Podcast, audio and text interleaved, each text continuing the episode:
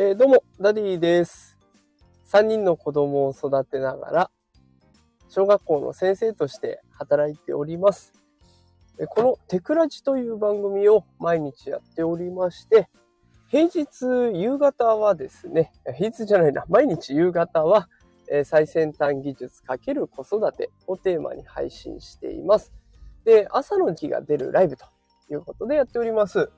で、この週末はですね、あの、私がスーパーに買い出しに行くということもあって、で、その買い出しがてらライブ配信をやっております。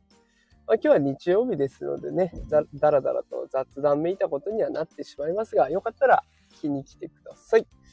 で、今日のテーマはですね、初めての転職活動ということでお送りしていきたいと思います。どうでしょうか？あの、この時代ね、もう大転職時代なんていうふうに言われて、一人2回3回の転職は当たり前だなんていうふうにね、呼ばれていますが、皆さん転職活動されてるんでしょうかね？私、あの、学校の先生をしてるっていうこともあって、こうずっとね、先生一筋でやってきたんですね。もう13年ぐらい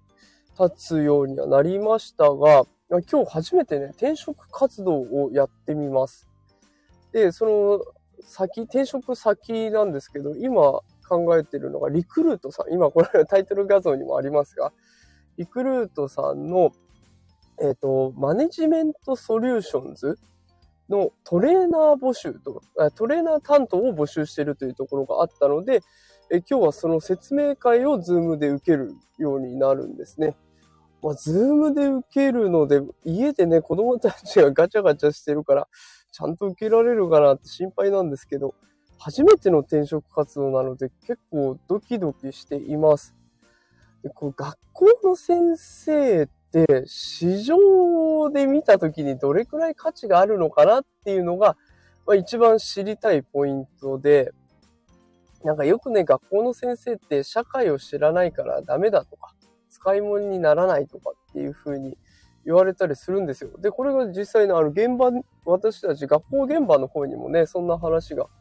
聞こえてきたりとかするので、うーん、そうなのかなっていうところを知りたいなと思って、今回転職活動を始めてみようと思っております。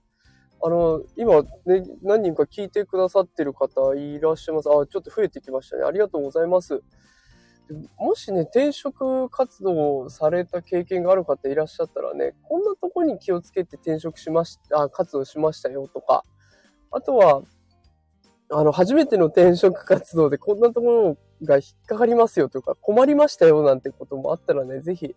教えていただけたらと思います。で、私は今日とりあえず、その、面接とはいかなく、あ、いかないですが、あの、説明会をオンラインで受けて、で、まあ今後の予定としては、それを経て、6月頃からね、あの、ウェブ試験があって、10月うまくいけばね、内定まで行くっていうような流れになっております。で、まあこれ学校との兼ね合いもあるので、まあ、そこがね、すんなり行った時にまた学校の方に迷惑かけないようにね、あの考えていかないといけないんですけれども、学校の先生ってずっと子供と接してるわけじゃないですか。ね、子供たちに勉強を教えるっていうのがメインの仕事になってくるので、それが今度相手が大人になってくるっていう風になった時に、どうやってこう戦っていくんだろうなっていうのは、ちょっと正直自分でも分かってないところなんで、ただこれが分かれば、もっとなんかまた学校現場に戻ったとか、もしあればね、そういった時にもすごく使えるのかなというふうに思うので、まあポジティブな挑戦という意味で、転職活動をやってみようかなと思います。まあ、きっとね、一発目でうまくいくなんてこともないんだろうなと思いながら、まあ、気楽にやっていきますが、こう転職時代で、まあ、私は公務員として働いてるのでね、なかなかこう一歩踏み出すのに勇気がいりますが、今の時代結構気軽に行けるもんなんでしょうかね。それこそね、会社の事情もあるだろうし、家庭の事情もあるだろうしで、二の足踏んでる方も結構いらっしゃるんじゃないかなという憶測もあります。あの、もしね、この、あの、聞いてくださってる方で悩んでますとかっていう方いらっしゃったらね、その悩みも共有できたらと思うので、コメントをいただけると嬉しいです。このリクルートというところなんですけど、偶然にも今、ご近所さんが元リクルートで働いてたという方がいて、で、そこから今ソフトバンクの方に転職したんだっていうこと言ってましたね。で、どうして転職したんですかって聞いたら、飽きちゃったからって言ってて、飽きちゃったからで転職できるんだと思って、で、まずね、それはきっとその人が力があるから、どこか、どこでもね、引っ張ってもらえるっていうことももちろんあると思いますし、なんか話聞くと、海外事業の件も誘われたけど、それも、あの、断ったんだって言って、え、どうしてですか？って言ったら、え、英語話せないからって、えー、まあ、英語話せないのはわかるけど、でも、チャンスじゃないですか。え、でも話せないんだから行っても足引っ張るだけじゃんって言ってて なんか気持ちのいい方なんでね、まあ、そんな感じで答えてくれましたけど、やっぱりそういう話は、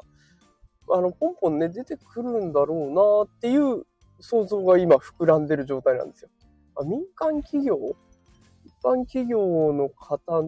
との接点がね、あんまりないので、そういったところのつながりもこうやって、まあ、せっかくね、あの、ラジオやっていますので、つながりが持ってたら嬉しいな、なんて思っております。でまあ、転職って結構大きいチャレンジだと思うんですよね。チャレンジするって、うん、正直めんどくさい部分もありますよね。で、このめんどくさいからチャレンジしない。で、チャレンジしないと現状維持になる。で現状はそこそこやれるっていう風になった時に、なんか、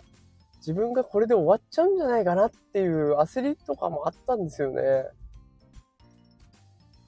なんかこのまま先生としてやっていく分には多分なんとかなると思うんですよ。もう13年ね、やってきてますから、その経験を生かして、で、あとは時代の流れに合わせてね、子供たちとうまくやっていけば、なんとかできるかなとは思うんですけれども、なんかそれだけでいいのかなっていう、う漠然とした思いがあって、今日のオンライン説明会に踏み切るというとこまで来ました。で、意外とこう学校の先生をやってると転職活動してますとか、考えてますっていう人はね、今意外と多くて。で、結構ね、そうやって考えてる人の方が授業は面白いんですよね。だからもう、授業一筋というか、学校の先生一本で、それ以外は考えてませんってなると、もうなんか変に学校らしい授業っていうんですかね。昔ながらの授業、みんな静かに聞きなさいとか、先生の言うことを絶対聞きなさいみたいなね。そういう授業展開になることが多いので、まあそういう先生にもなりたくないなっていうのもありますね。ということで、まあ今日ね、ちょっとチャレンジをしてみようと思って、まあドキドキ不安な状態です。お昼の1時半からオンラインで3時半まで説明会があるっていうことで、で、特にね、あの、持ち物なし、で、服装自由と書いてあったので、まあ、ラフに行こうかと思いますが、これ服装自由も試されてるのかなってちょっと思っちゃうんですよね。服装自由って書いてはいるけど、最低限の常識ぐらいは守りなさいよみたいな、あん、こう、なんて言うんですかね。含まれてるのかな そこを見られてるのかなって思うと、なんか、もう何を信じていいかわからないぐらい、こう、ね、初めての経験で 動揺しておりますが、まあ、とりあえず初めての経験で、ね、楽しんで受けてみようかなと思います。きっとね、この春から新しいことにチャレンジしている方、もしくはチャレンジしてみようと思っている方、いっぱいいらっしゃると思いますので、まあ、一緒にね、あの、私も一歩踏み出してみますので、一緒に勇気を持ってチャレンジして、まあ、失敗したら失敗したで次に活かしてやっていけたらいいのかなと思っております。さあ、それではね、もうそろそろ、えー、スーパーについていきますので、今日はこの辺でね、ライブ配信終えようと思います。今日も聞いてくださってありがとうございます。えー、毎日配信しておりますので、よかったらフォローしておいてください。あの、通知がいって、最先端技術、AI とか NFT とかね、あのー、難しい話も簡単に紹介しておりますので、よかったら聞きに来てください。それではお付き合いいただきありがとうございました。皆さんも新しい挑戦頑張ってください。私も今日は午後からまた頑張ってきます。それでは、さようなら。